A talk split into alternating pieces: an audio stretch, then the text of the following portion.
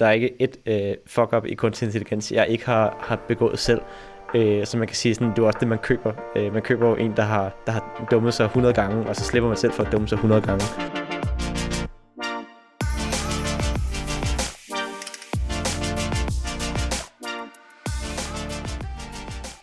Velkommen til podcasten AI i din forretning. Det her podcasten for dig, som gerne vil inspirere sig dem, som har erfaring med at bygge AI-baserede løsninger og kommercialisere dem. Mit navn er Christina Pamela, og jeg er din vært på programmet.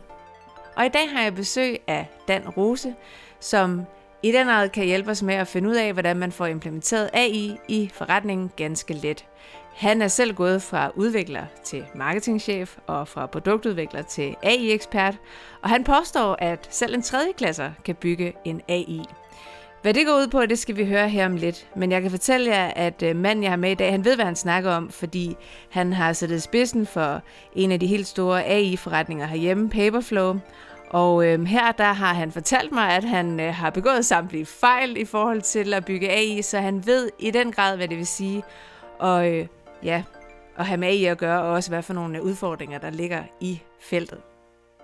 Så øh, i dag er jeg rigtig glad for at kunne sige rigtig hjertelig velkommen til CEO og founder af Today, Dan Rose.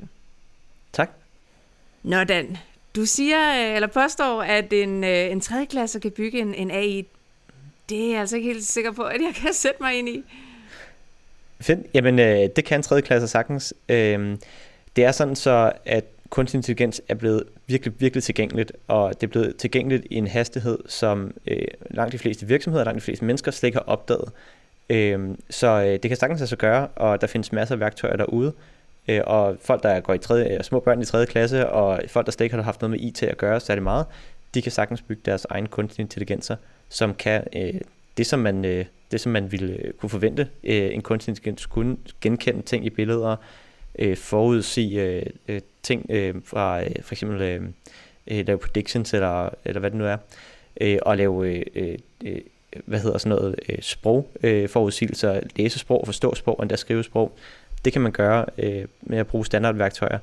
Og øh, det hele det bygger på, at de store tech-giganter specielt, men også nogle andre startups, har bygget nogle standardløsninger, som har en masse intelligens i sig allerede, som man så skærer til og øh, hvad skal man sige, træner til sit eget øh, specifikke behov. Og, øh, og det er det, der gør det så nemt, og den udvikling er bare gået ekstremt hurtigt.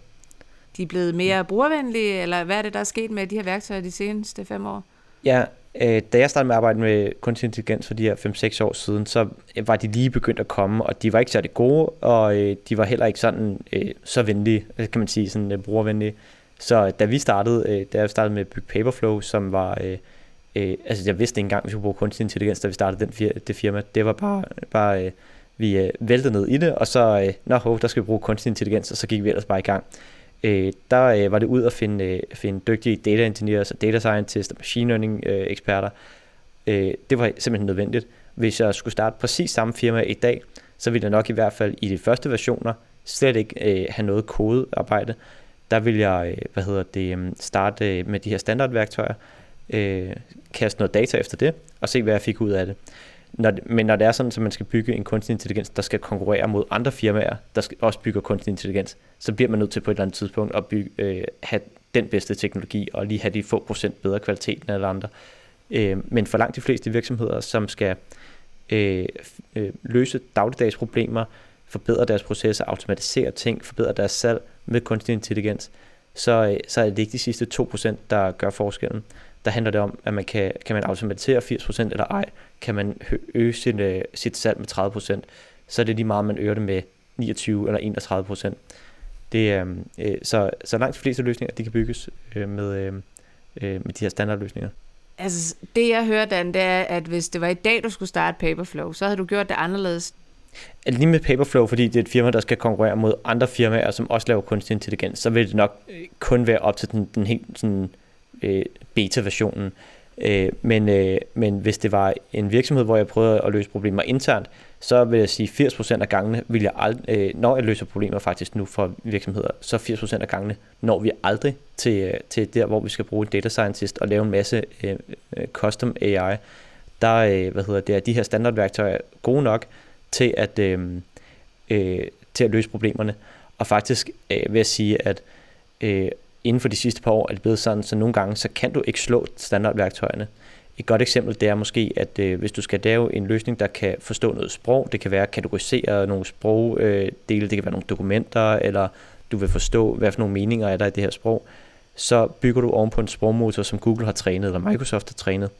Og øh, de motorer, de har, de er altså kæmpe, kæmpe store. Der er lagt øh, millioner af træningstimer i de her motorer, rigtig meget data, og det kan du bare ikke, sidde, det kan du bare ikke slå, hvis du sidder derhjemme, øh, selvom du har de bedste data scientist, så står du øh, med, et, øh, med et dataproblem og, øh, og et computerkraftproblem, som, øh, som du ikke kan øh, hamle op med.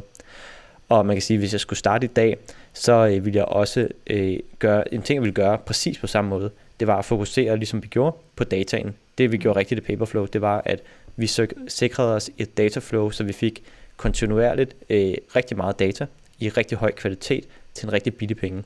Mm. Og det, det tror jeg, der er, øh, der er mange, der skal øh, tænke over, når de går ind i et kunstig intelligensprojekt. Man skal altid starte med at stille sig selv spørgsmålet, øh, hvad for noget data skal vi have? Hvor meget skal vi have? Skal vi have det løbende? Man har et koncept i kunstig intelligens, der kaldes drifting, altså den verden, man træner sin kunstig intelligens på, ændrer den sig. Så et godt eksempel er måske, at hvis man har kreditkortsvindel, så vil man gerne, hvad hedder det, så vil man jo selvfølgelig gerne have, at øh, når kreditkortsvinderne bliver fanget i deres svindel, så, øh, og så ændrer de adfærd, så vil man gerne fange det med den kunstige intelligens. Øh, så der vil man kontinuerligt hele tiden skulle øh, samle ny data ind. Hvis det er dyrt at samle data ind, eller det er svært at gøre god kvalitet, så, øh, så har man et problem. Så det er der, man skal lægge alle sine kræfter. Selve det at lave en kreditkortsvindelmotor, det er ikke særlig svært, altså man har god nok data. Hvad er det, for, hvad er det så for en, en rejse, man kigger ind i med, med, med den der nemme øh, tilgang, som, som du tilbyder? Ja, øh, det, man, øh, det man kigger ind i, det er, at man kan, ligesom, man kan ligesom faseopdele en øh, kunstig intelligensrejse. Øh, man kan sige, at den første fase er en problemfase, hvor man skal definere sit problem, man skal forstå præcis, øh, for eksempel, hvad er godt nok, hvornår vil en kunstig intelligens være god nok, øh, hvordan skal den interagere med verden. Det vil sige, altså man skal kunne mappe, inden man går i gang, at sige, når jeg siger, at vi gerne vil identificere hunderaser i billeder, øh, lad os sige, at vi har en dyrlæge, der skal kunne det, øh, så skal du kunne sige, okay, nu øh, vil jeg gerne kunne sige, hvad for nogle øh, hunderaser kan der komme ud af den her kunstig intelligens, og så skal du være helt sikker på, at du har afdækket hele dit, øh, dit område, øh, så du ikke kommer på, øh, efter du har bygget en kunstig intelligens, og så finder du en hunderace, du ikke kendte, eller et gadekryds, eller et eller andet, og så er forretningsideen helt ødelagt, ikke? så kan man gå tilbage og kode igen. Øh, og så den næste fase, det er, det er data. Det er der, hvor man indsamler sin data, finder ud af, hvad skal data koste, øh, hvor kan man finde data hen, hvor meget skal vi have, alle de her ting.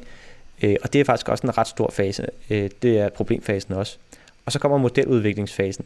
Og der er øh, en god tommelfingerregel i modeludvikling, det er, at man skal gøre den absolut nemmeste, altså det skal virke sådan for dovent og for øh, nemt til, at, øh, til at, at det er rigtigt. Øh, altså hvis jeg ikke har næsten dårlig samvittighed over at lave det, så, er det ikke, øh, så har jeg gjort det for besværligt. Øh, så det kan være, at man behøver måske ikke engang starte med AI, det kan være, at man bare siger, når vi har et gennemsnit af alle de her tal, så tager man det ud. Det kan også være, at man øh, træner en så øh, basal model som overhovedet muligt. Altså, hvorfor, det, hvorfor er det vigtigt, at man næsten skal være på grænsen til at få... Øh synes, det er pinligt? Eller? Ja, øh, for det første så får man nogle rigtig gode learnings første gang, så man ved, sådan, hvad er det overhovedet, der kan lade sig gøre her, og øh, øh, hvad er det nogle problemer, jeg stået ind i. Og øh, for det andet, så kan det faktisk vise sig nogle gange, at det bare er godt nok. Øh, for når man løser forretningsproblemer, øh, i, øh, et eller andet problem i sin forretning, så øh, kan det være, at noget er 60% øh, korrekt, at det er godt nok til at løse hele problemet, eller skære halvdelen af det manuelle arbejde, øh, eller øge salget, eller hvad det nu er. Øh, og øh, så er det godt at have sådan en pejlemærke ret tidligt og sige, okay, er det her overhovedet muligt? Og øh, hvis øh, en anden, den anden side af det er, at hvis nu, at man overhovedet ikke kan få nogle brugbare resultater øh, inden for de første 24 timer, Øh, det er sådan en god tommelfingerregel, 24 timer. Hvis man slet ikke kan det, så er det nok ikke en farbar vej. Øh, så skal man enten droppe sit projekt, eller gå tilbage og kigge på sin data, eller kigge på sit problem. Er det overhovedet det rigtige, jeg er i gang med at lave? Øh, hvis man i første omgang laver en stor forkromet løsning, så er der en rigtig stor chance for, at man bare har brændt sin tid af på et eller andet, et eller andet forkert. Og øhm, var der nogle flere steps i rejsen? Ja, ja, det var der. Øhm, efter, øh, hvad hedder det, øhm, efter man har udviklet sin øh, model, så skal den øh, selvfølgelig i produktion øh, eller implementere sit system på en eller anden måde. der skal man selvfølgelig øh, integrere med eksisterende IT-systemer, man skal måske bruge noget robotics øh, til at sætte det ovenpå, øhm, og så skal man træne de mennesker, der skal bruge det. Og min erfaring sige, er... Hvad siger du? Hvad vil det sige at sætte uh, robotics ovenpå? Vil du ikke sige lidt mere om det? Ja, altså der findes det her robotics software, som er sådan et, øh, er sådan, det er sådan IT gaffetape, hvor øh, du kan vise, øh, det, er, det er nok den bedste forklaring på robotics software. Øh, robotics er sådan ikke kunstig intelligens, og det er faktisk øh, det er ret sjovt, for det bliver ret tit øh, smeltet lidt sammen med kunstig intelligens, øh, når man siger, øh, jeg laver kunstig intelligens, så siger folk, at det er noget med robotics, og det er faktisk paradigmemæssigt, og måden man arbejder på, fuldstændig modsat. For i robotics er du meget specifik omkring nogle instrukser til et system, og siger, når du øh, kigger ned i det her Excel-ark, så går du ned på række 8, og så lægger du det over i det her felt i det her andet system. Meget konkret. Og kunstig mm. intelligens er, her er nogle eksempler på, øh, hvordan hunde kan se ud, og så må du lidt selv finde ud af resten. Øhm, og det er det, der gør, at kunstig intelligens er meget usikkert. Øhm, så øh, det her robotics er typisk øh, en god måde lige at tage sin kunstig, resultaterne fra sin kunstig intelligens og føre det videre ind i et øh, andet system. Øhm, men jeg ser faktisk den største udfordring, øh, når man implementerer kunstig intelligens, det er menneskerne. Øh, en ting er sådan, organisationen kan have svært ved at, at forstå, hvordan den skal placere kunstig intelligens, men øh, de mennesker, der skal bruge det, øh, skal også øh, hvad hedder det, med på rejsen. Og det bedste trick, det er selvfølgelig at tage dem med helt fra starten af, så de er helt mm. med til at definere problemet. Hvis de er med der, så er de også meget nemmere at få med, øh, når først man begynder at implementere den kunstige intelligens. Øh, den eneste ting, man ikke må gøre, det er, at man må ikke komme ind på kontor og åbne kassen og sige, her er en kunstig intelligens, den sætter vi i gang i dag. Det er, øhm, så får man en masse modstand. Øhm, og så, øhm, det er så implementeringsfasen, øh, og så er der øh, en, ligesom en, en, øh, en vedligeholdelsesfase, hvor man har en kunstig intelligens i produktion, og så øh, handler det meget om, at man skal finde ud af, øh, øh, hvad skal man sige, holde øje med den. Øh, er den på vej væk? Er der et eller andet problem med, øh, med øhm, øh, øh, øh, med drifting for eksempel, så det vil sige, at øh, ligesom med øh, kreditkortsvindel, så kan man sige, at jeg vil gerne holde øje med, om øh, den her kunstig intelligens, den øh, stadigvæk bliver ved med at fange kreditkortsvindel, eller er der et eller andet, øh, begynder den at få noget andet data, fordi kreditkortsvinderne skifter adfærd, når vi begynder at fange den. Øh, så, øh, så nogle, nogle systemer, f.eks. kreditkortsvindel, skal holdes meget øje med. Hvis du nu har en øh, kunstig intelligens, der kan genkende træsorter, så skal du nok ikke, øh, så vil du nok ikke opleve særlig meget drifting. Øh, tror man, men det kan jo også være, at man pludselig begynder at bruge den i en anden skov i Sydafrika, som man aldrig har brugt den før i. Mm. Øh, så øh, øh, der er en masse arbejde der i at vedligeholde det, og der er også noget governance, øh, noget som mange større virksomheder øh, prøver sådan at komme lidt ind i. Øh, hvad der, øh, hvordan beslutter vi, at vi kan sætte ny kunstig intelligens i produktion? Hvad for nogle checks skal vi lave? Øh, en klassiker er, at man sådan skal kunne tjekke kvaliteten Øh, men kvalitet i kunstig intelligens er mange ting. Hvis du bare siger, at den er 80% korrekt, så øh, kan det være, at det den kunstig intelligens selv siger, den er. Øh, og det kan betyde, at den er 80%, men det kan også betyde, at den er 10% korrekt. Øh, så der skal ligesom være en lidt større proces for at begynde at sætte ting i produktion. Og hvordan, hvordan kvalitetstjekker øh, man så? Øh, det kan man gøre på mange måder. Der er øh, en ting er selvfølgelig at se, hvad den kunstig intelligens selv tror, øh, men øh, en helt lavpraktisk løsning er bare at lave nogle stikprøver, øh, og have sådan et skjult datasæt, som man aldrig viser den kunstig intelligens, og lige tester af manuelt og siger, kan den, kan den stadig det, den, det, den skal kunne. Øh, der findes også nogle, øh, noget, der hedder en confusion matrix, som er noget, man ty- typisk får ud. Det er lidt teknisk, men så kan du se, er der noget her, hvor den kunstig intelligens øh, tager fejl øh, imellem to, øh, to udslag. Altså er der to hunderaser, som den her kunstig intelligens er meget i tvivl om. Det, det kan være, at det har stor betydning, det kan også være, at det har meget lille betydning. Øh, ja. Og så den, øh, den øh, sidste fase, øh, det er faktisk øh, er, hvad skal man sige, nedkobling eller afkobling af den her kunstig intelligens. Øh, det er godt at have en plan fra starten af, for øh, hvornår øh, og hvordan skal vi have den her kunstig intelligens ud af verden igen. Skal den øh, ud af verden igen? Det skal den. altså jeg, sådan, jeg, jeg vil sige, at den, det skal den, øh, og man skal ikke en plan for det fra starten af. Det kan godt være, at det ikke er rigtigt, at det er den man plan, man følger, men man er nødt til at planlægge ud fra det. Både så man ved i hele udviklingsfasen, hvor stort et øh, setup er det faktisk, vi er ved at lave her. At noget skal holde i 10 år, eller skal det kun holde i 2 år? Det har meget betydning for, hvordan vi vil samle data ind. Det har også meget betydning for, hvor meget energi vi skal lægge i udviklingen, og øh, præcis hvad det er for et problem, vi prøver at løse. Øhm, så, øh, så det er faktisk, når man starter, skal man helst have en plan for, hvornår skal man øh, ud med det igen. Øhm, det er faktisk meget rart, øh, og det er sådan lidt stjålet fra, øh, fra øh, sådan rumfartsindustrien, for de skal jo have en plan for for eksempel, øh, hvornår skal en satellit ned. Øh, du kan ikke bare have den hængende, og så håbe på, at den falder ned på et tidspunkt, og så falder ned det rigtige sted. Øh, der giver det mening, at man har en plan for, at vi tager den ned om 20 år, og så skal den lande i vandet. Øh, så altså, man kan drage en ret stærk analogi der. Hvis du ikke har en plan for, hvornår når du, du skal have dit IT-system eller din kunstig intelligens ned, så lander den nok i en eller anden by. Og det er, det er nok det, der sker. øh, og det er faktisk et ret stort problem i mange virksomheder, at de har IT-systemer, som ikke, der er ikke nogen, der er ansvarlige for dem. Øh, og det er ikke kun AI, der er IT-systemer, som der er ikke nogen, der er ansvarlige. Der er, der er ikke nogen, der ved, om der er en konsekvens, hvis det går ned. Øh, så øh, man kan jo sådan forestille sig sådan tusind satellitter, der svæver rundt derude, og der er ikke nogen, der ved, hvem der har ansvar for, at den bliver taget ordentligt ned. Det, øh, du, du gør det meget øh, visuelt. Øh, ja. det, er en, det er en rigtig god analogi, du bruger der. Men, men hvad er forskellen på øh, et IT-system, system, et klassisk IT-system, som, som svæver rundt som sådan en øh, tom satellit, og så et, et AI-system?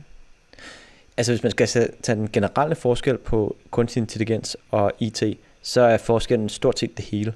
Øh, der er sådan en, øh, der er sådan en, en, en ting med, at kunstig intelligens meget nemt ender i IT-afdelingen, for det er jo også det, den IT-teknologi. Øh, men paradigmemæssigt er det fuldstændig forskelligt.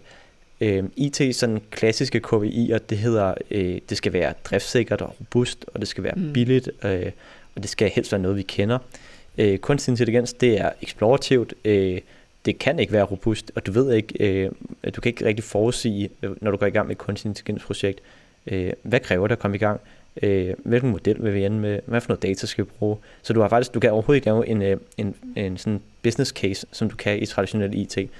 Øhm, øh, så øh, man kan sige sådan, det er nat og dag, og, øh, og det, er lidt, det er en af de store årsager til, at kunstig intelligens går galt i organisationerne, det er, at man behandler det paradigmemæssigt på samme måde. Hvorfor skal man som organisation arbejde med kunstig intelligens, overveje at få det overhovedet?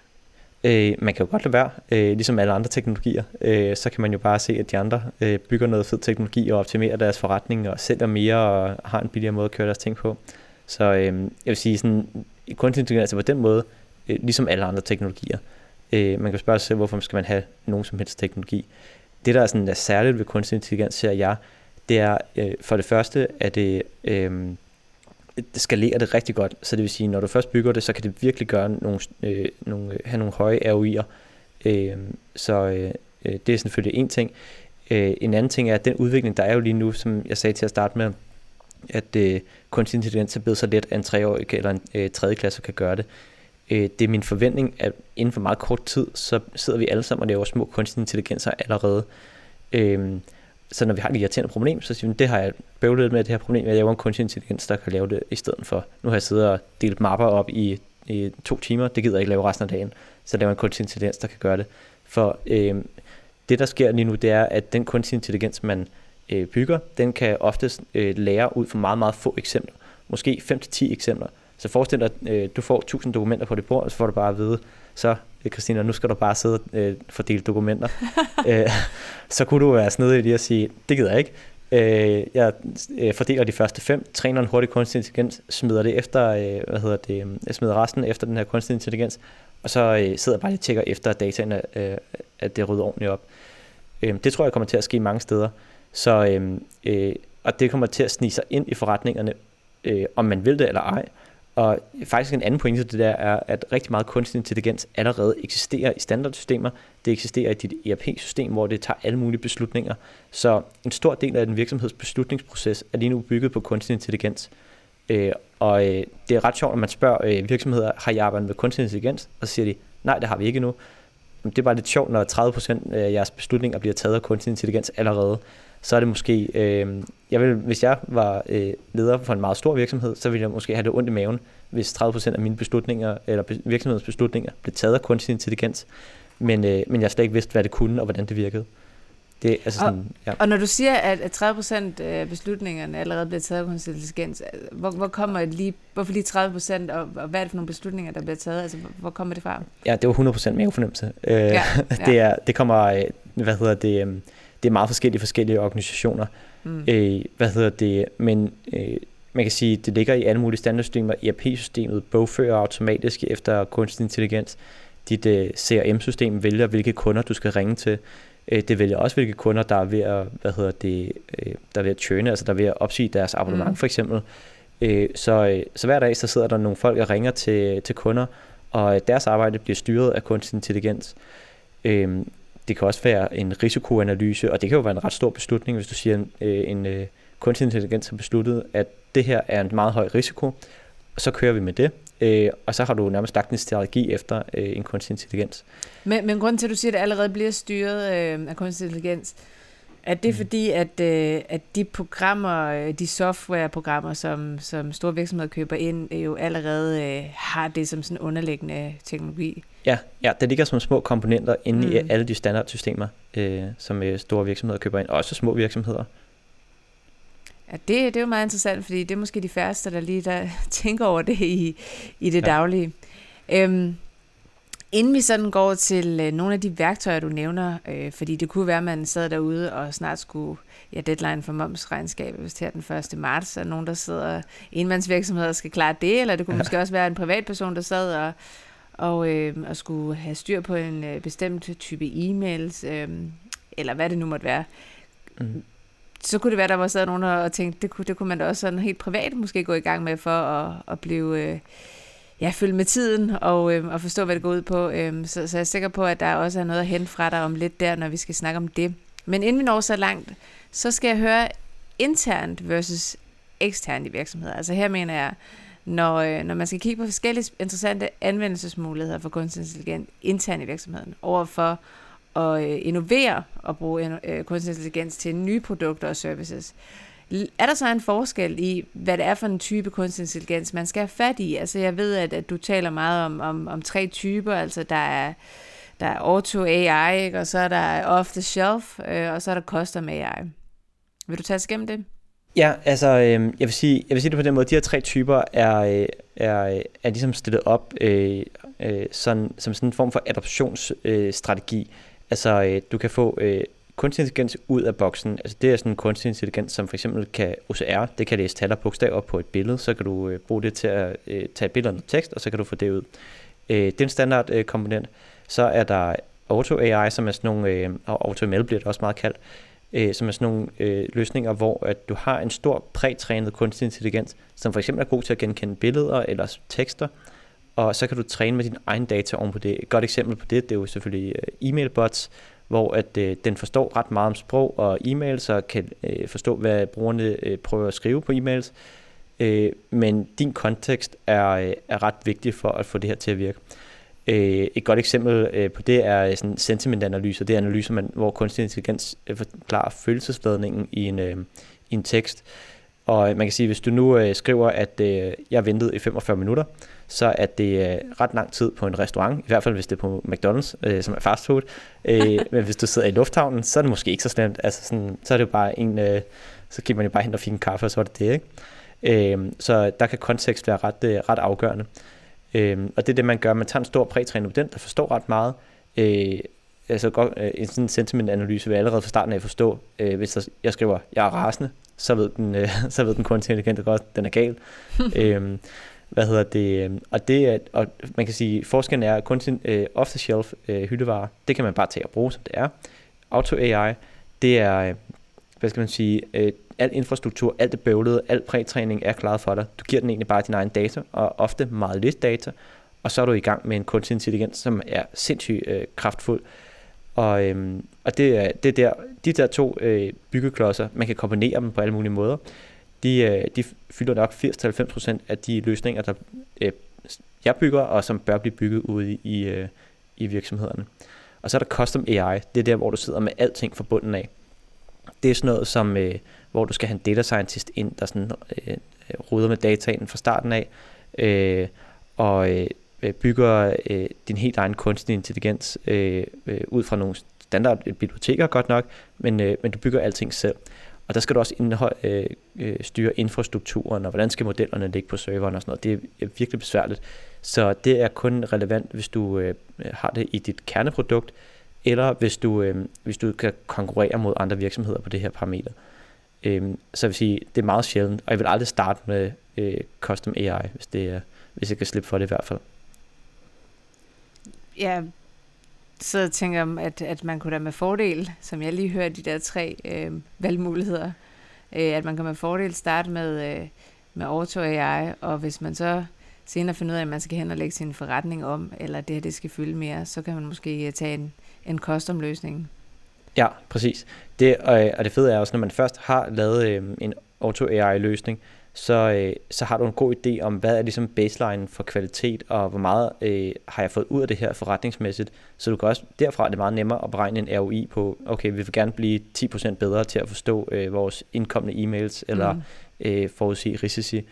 Øh, så forstår vi meget bedre, hvad, hvad får vi ud af det. Så det er altså helt klart... Øh, og, og jeg formoder da også, der må ligge en eller anden form for tidsforskel. Altså, øh, hvor, hvor hurtigt... Øh ja, afhængig af produktet og så videre, problemstilling, men, men hvor hurtigt kan man sådan komme i gang med det her auto-ML, fra man tager beslutningen øh, om, at det vil man prøve af, og så til man rent faktisk står med en, med en AI, der, øh, der giver nogle resultater? Det er selvfølgelig meget afhængigt af, hvad hedder det, casen, og mm. det, der tager lang tid, det er sådan problemforståelse og dataindsamling og sådan nogle ting. Men selve udviklingen, altså et godt eksempel er, i forgårs, der tog jeg en, hvad hedder det, et, et værktøj, som hedder Teachable Machine, som Google har, øh, og som er gratis. Øh, så øh, fandt jeg nogle billeder på nettet af folk øh, uden, øh, bare ansigter øh, af folk, og så fandt jeg nogle, øh, der havde siddet og photoshoppet øh, ansigtsmasker på de her ansigter. Så jeg fandt altså 1000 billeder øh, med øh, ansigter, og, eller med maske og uden maske, og øh, så gav jeg dem til en, den her kunstig intelligens øh, Teachable Machine. Den trænede sig på det, og så kunne jeg eksportere øh, den her kunstig intelligens i JavaScript, og det er det, man kører på hjemmesider. Så jeg kunne tage den og lægge den op på min egen hjemmeside, og det tog under en time fra, jeg fik idéen til det, til det virkede på hjemmesiden. Og, øh, altså sådan, og den virker godt. Øh, man kan bare gå ind på øh, today.ai og prøve den af, hvis man har lyst. Øh, det, er, det fungerer ret godt. Øh, og det er selvfølgelig der, hvor man sådan, i praksis vil man nok sådan, lige skulle teste lidt mere af, og virker det hele nu i produktion, og er der nogle edge cases, der ikke spiller. Øh, men øh, selve processen af udviklingen kan tage altså under en time. Det er hurtigt, det må jeg sige. Mm. Er, der, er der noget, der er for komplekst til øh, at putte det ind i, i sådan et redskab, som du lige nævner nu her, øh, det du brugte til at teste mundbind, ikke mundbind øh, på et ansigt? Ja, øhm. ja. Øh, der er der ret mange, øh, der er ret mange cases, hvor at, øh, man skal kombinere mange forskellige typer, øh, og der er der masse klippe klisterarbejde øh, i de her forskellige, øh, øh, hvad hedder det, når man skal lave en løsning. Øh, så altså masser, øh, og øh, specielt når det bliver, øh, når det handler om rigtig, rigtig høj kvalitet. Ja. Prøv at nævne nogle af de, øh, tage os igennem nogle af de her andre forskellige værktøjer. Nu, nu nævnte jeg før, at, at der måske var nogen, der sad derhjemme og, og egentlig gerne vil gå i gang. Man ser nogle ting, øh, repetitive øh, opgaver, man har i sin dagligdag. Og, øh, og hvis man er nysgerrig på kunstig intelligens og gerne vil prøve at bygge noget selv, hvad, hvor, hvor, hvor starter man henne? Altså, øh, det værktøj, jeg synes er allersjovest at starte med, som er det nemmeste, det er et, der hedder Lobe.ai. Sådan L-O-B-E. Ja. ja. Og det skal jeg lige sige, at det, det putter vi i, uh, i, øh, i noterne på, på der, hvor du lytter på din podcast, så kan du gå ind og finde et link til, til de ting, der jeg snakker om nu her i løbet af episoden. Ja, fedt. Uh, hvad hedder det? Um, det er sådan en øh, billedgenkendelsesløsning. Uh, og øh, den, er ret, øh, den er ret sej. Den kan, du kan lære den at, at genkende dit ansigtsudtryk, eller hvad for noget type tøj har du på, eller øh, drikker du en kaffe, eller drikker du ikke en kaffe. Øhm, det kan bruge til alle mulige ting, og du kan egentlig bare hente den, downloade den, øh, give den nogle billeder, du kan bare sidde og tage nogle billeder med dit webcam, og så øh, er du faktisk i gang. Den kan man også bruge til at træne på, og man har, øh, har maske på. Øh, og jeg har faktisk også givet den forskellige dokumenter, bare sådan, sådan helt visuelt kigger på, om øh, de her dokumenter de er forskellige. Øh, og sådan, når det kommer til billeder er altid det nemmeste, men når det kommer til sådan tekst og sådan nogle ting, så er det relativt øh, øhm, øh, så lidt sværere, øh, men det er stadig relativt let. Øh, så man kan hurtigt bygge kunstig intelligens med, øh, jeg bruger altid Google, det er dem, der er længst fremme, men Microsoft har også nogle løsninger, som kan for eksempel øh, kategorisere dine øh, dokumenter, eller den kan finde øh, bestemt indhold. Det kan også være, at du hver gang du får en sag ind, så vil du gerne automatisk have et kundenummer eller policenummer eller mm. et eller andet øh, genkendt. Øhm, der, kan man, der sidder man sådan, det sjove er, når man træner kunstig intelligens for dem, der ikke sidder og gør det til daglig, det, får, øh, det føles ligesom at sidde med en overstregstus, sådan en gul ind, og sidde og strege alt det, man gerne vil finde ud, og så giver man det til den kunstige intelligens, ligesom man ville gøre, hvis man skulle lære en øh, ny medarbejder og, og finde bestemte data i nogle kontrakter, og så sidder man lige og øh, giver gul overstregstus et par gange, og så mm. giver man det til, øh, til medarbejderen. Øhm, så der føles det meget sådan, øh, som man lærer et menneske noget, ikke? Men det, men det vi snakker om her, den her type for læring, vi snakker om her, det formoder jeg er, er læring under opsyn, altså det, man kalder supervised learning, hvor, hvor dataen mm. er beskrevet, og computeren skal så genkende input-data ud fra, fra det data, der så er beskrevet. Eller, eller hvordan? Ja, det er helt klart supervised learning, og det er mm. også det, jeg ser de langt fleste øh, cases øh, i virkeligheden, øh, eller i, sådan, i praksis, øh, handler om. Øh, for du har et givet resultat, du gerne vil opnå, og så kan du vise den kunstig intelligens det. Øh, og sådan, jeg kender ikke nogen værktøjer, som øh, laver øh, unsupervised learning, øh, men det kunne sagtens, jeg kunne faktisk godt forestille mig, at der ligger nogen derude. Øhm, ja, og, men der vil øh, selve sådan, øh, udviklingen, øh, hvis du har en, en bare nogenlunde dygtig data scientist, kan ret hurtigt lave nogle, øh, nogle øh, øh, øh, løsninger, som kan gøre det samme. Så du kan ikke lige gøre det selv, men du kan, du kan, ret, du kan ret let få nogen til at hjælpe dig. Altså det, der er så mange, der bliver drevet af, når man hører ordet kunstig intelligens, og, og jeg tænker også, når man taler om unsupervised learning, det er vel det her med, at, at øh, maskinen den er i stand til hele tiden og, øh, at lære sig selv, altså at blive bedre og bedre ud fra, fra det data, den har. Og, og det er da ikke rigtigt det, der sker i, i supervised learning og, og med auto-ML, som jeg forstår det, eller hvordan? Øh, på en måde er det. Altså det er altid lidt sjovt sådan øh, snak det her med, øh, bliver den klogere, det data, den ser. Mm. Øhm, at det, det kommer lidt an på, hvordan man bygger et flow op omkring det. For lad os nu sige, at du har en kunstig intelligens, som deler dokumenter ud. Øhm, der kan du sagtens lave et flow, som, hvor at du, øh, hver gang du tager et dokument og siger, hov, det var lagt forkert, det retter vi lige tilbage. Så øh, kan du øh, lægge det tilbage i træningsdataen, og så kan du gentræne din motor, og så har du faktisk øh, det flow, som, øh, som du snakker om her, eller den, øh, den samme effekt. Øh, så, øh, så det er sådan, det er jo lidt sådan fuzzy, der ikke er, der er ikke sådan et klart svar på det. Ikke? Nej, nej, nej. Øhm, man, man kan sige, der er også, øhm, der er også øh, selvfølgelig reinforcement learning, som er sådan, hvor øh, øh man kan sige, sådan, det er pis metoden til kunstig intelligens. Øh, det er godt, pis, det er skidt. Pis, pis Ja, okay. Pis ja, metoden Ja, det er den nemmeste ja, ja. måde at forstå det på. Ja. Øh, det er jo, man kan sige sådan, det er jo sådan at opdrage en kunstig intelligens med pisk og gulerod, ikke? øh, det, øh, og der kan den bare blive ved med at lære, ikke? Øh, specielt hvis der er sådan et naturligt feedback loop øh, fra, øh, når den giver resultater. En anden ting, jeg synes faktisk er meget spændende at snakke om, som jeg tror bliver øh, øh relevant om meget kort tid, det er det koncept, der hedder self-supervised learning. Øh, og øhm, øh, det har også haft nogle andre navne, men det er sådan lidt øh, begyndt at være sådan en hybrid imellem øh, unsupervised og supervised learning, hvor at øh, en, øh, hvad hedder det, kunstig intelligens kan lære data eller lære af den verden, den ser, uden nødvendigvis, øh, at nogen har fortalt den, hvad det rigtige svar er.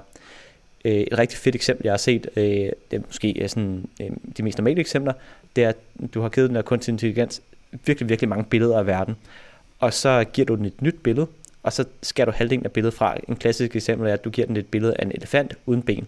Så kan den selv lave de her elefantben, og foreslår, øh, at når den står nok i en ørken, så den prøver at lave noget sand nede i bunden og sådan noget. Øh, og det er sådan, man kan sige, det er sådan lidt fill in the void, altså sådan, den kan tage noget af verden og fylde det, der mangler ind, og det er ret sejt, øh, og det øh, kunne man jo forestille sig i en forretningssammenhæng også ret sejt, øh, fordi når vi har, det kan være en kontrakt, for eksempel, man har skrevet, som ikke, øh, som mangler noget, som øh, ville være helt naturligt var der, øh, og, og sådan, det, det er også en proaktiv kunstig intelligens, Øh, jeg, har ikke sådan, jeg har ikke set nogen øh, sådan, øh, forretningsapplikationer af det endnu, men når det sker, så tror jeg, det bliver, det bliver rigtig kraftfuldt. Der er noget at glæde sig til. Der ligger der allerede nogle, øh, nogle værktøjer derude, eller hvis jeg man kender faktisk ikke nogen. Nej. Øh, nej, jeg tror, øh, det er bare at søge på self-supervised learning og ja. se, hvad der kommer op. Det er, ja. Ja, det er ret spændende. Tilbage til, til det her med øh, potentialet i, i Auto AI. Hvor, hvor ser du det største potentiale? Er det, er det internt øh, i virksomheden til at effektivisere, effektivisere nogle processer, øh, reducere øh, nogle, nogle, nogle store budgetter, altså cut som cost, eller, eller er det mere i forhold til øh, at udvikle nye produkter og services og innovere? Jeg er klar på nummer to, at det, øh, det handler om at skabe mere værdi. Det er der, jeg ser den største, det er der, i praksis kommer den største værdi derfra, også fordi at kunstig intelligens skalerer så godt. Øh, når det så er sagt, så er det med at cut cost, det er det klart mest håndgribelige. Øh, og det er oftest der, man starter. Øh, der er lidt sådan et, øh, man skal lige opbygge noget tillid med kunstig intelligens. Øh, det, skal, det skal jeg selvfølgelig, når jeg, vis, øh, når jeg besøger virksomheder. Øh, men øh, øh de skal også have en øh, tillid til den kunstige intelligens først, øh, som kun kommer ved, at man har prøvet det, og øh, øh, det nemmeste er at prøve det på et eller andet sådan forståeligt område. Ikke? Øh, man kan godt sige, at, at det med at, at effektivisere nogle processer, automatisere eller endda bruge e-mailbots, øh, som er meget konkret, det er sådan et gateway drug ind i øh, kunstig intelligens, og når du først har fået det første fix, så, øh, så er det meget nemmere at gå videre til noget hårdere, ikke? Øhm, ikke at jeg har så meget erfaring med at bo på Nørrebro, så jeg har sådan... hvis, man, øh, hvis man nu gerne vil gå til noget hårdere for at blive i, i analogien, mm. og, øh, og, og man, øh, man tænker, at, at man kunne måske, man har en antagelse om, at man kunne lave bedre kundeservice, øh, altså bruge noget customer facing her med, mm. med auto AI. Ja. Hvor vi så henne der, er det noget, du vil øh, råde øh, en virksomhed til, øh, sådan som, som de værktøjer, du bruger øh, med det, de kan lige nu? Eller skal man have fat i noget custom der så? Ej, der kan man sagtens, det, er jo, øh, der, det man typisk vil gøre, er at kunne forstå det sprog, der øh, kommer ind. Øh, man kan segmentere kundernes øh, behov, man kan automatisk øh, spørge dem og sige, okay, vi har med noget auto trænet, at, øh, hvad hedder det, at der er de her intents, altså de her meninger, kunder kan øh, stille. Øh, og så kan vi automatisk spørge dem øh, tilbage og sige, hov, du mangler at sende det her data ind. Lad os sige, du har en proces, hvor du skal sende et øh, pas eller noget legitimation eller øh, et eller andet. Øh, eller sende en, hey, jeg har en øh, reklamation, så vil, jeg gerne have, så vil du gerne have en faktura med, så du kan se eller en kvittering. Øh, så kan du måske sige, hov, du har, du har sagt, du har vedhæftet en kvittering, og det har vi ikke øh, forstået. Det har Google faktisk haft i mange år. Mm. Det var nok ikke kunstig intelligens i starten, men det, mm. det er det nok nu. Øh, og så automatisere de, øh, de processer. Det kan man sagtens lave. Altså, jeg vil sige, sprog og billede er der, hvor Auto AI er rigtig stærkt. Øh, det er lidt sværere med sådan tabelbaserede predictions og sådan nogle ting, og risikoanalyser, fordi der er, der er ikke så meget bygge ovenpå. Og hvad med, hvad med lyd, øh, hvis man nu er en fagforening eller A-kasse eller andet, og man modtager bare opkald efter opkald, øh, og, og tænker, at man måske kunne gøre noget smartere der?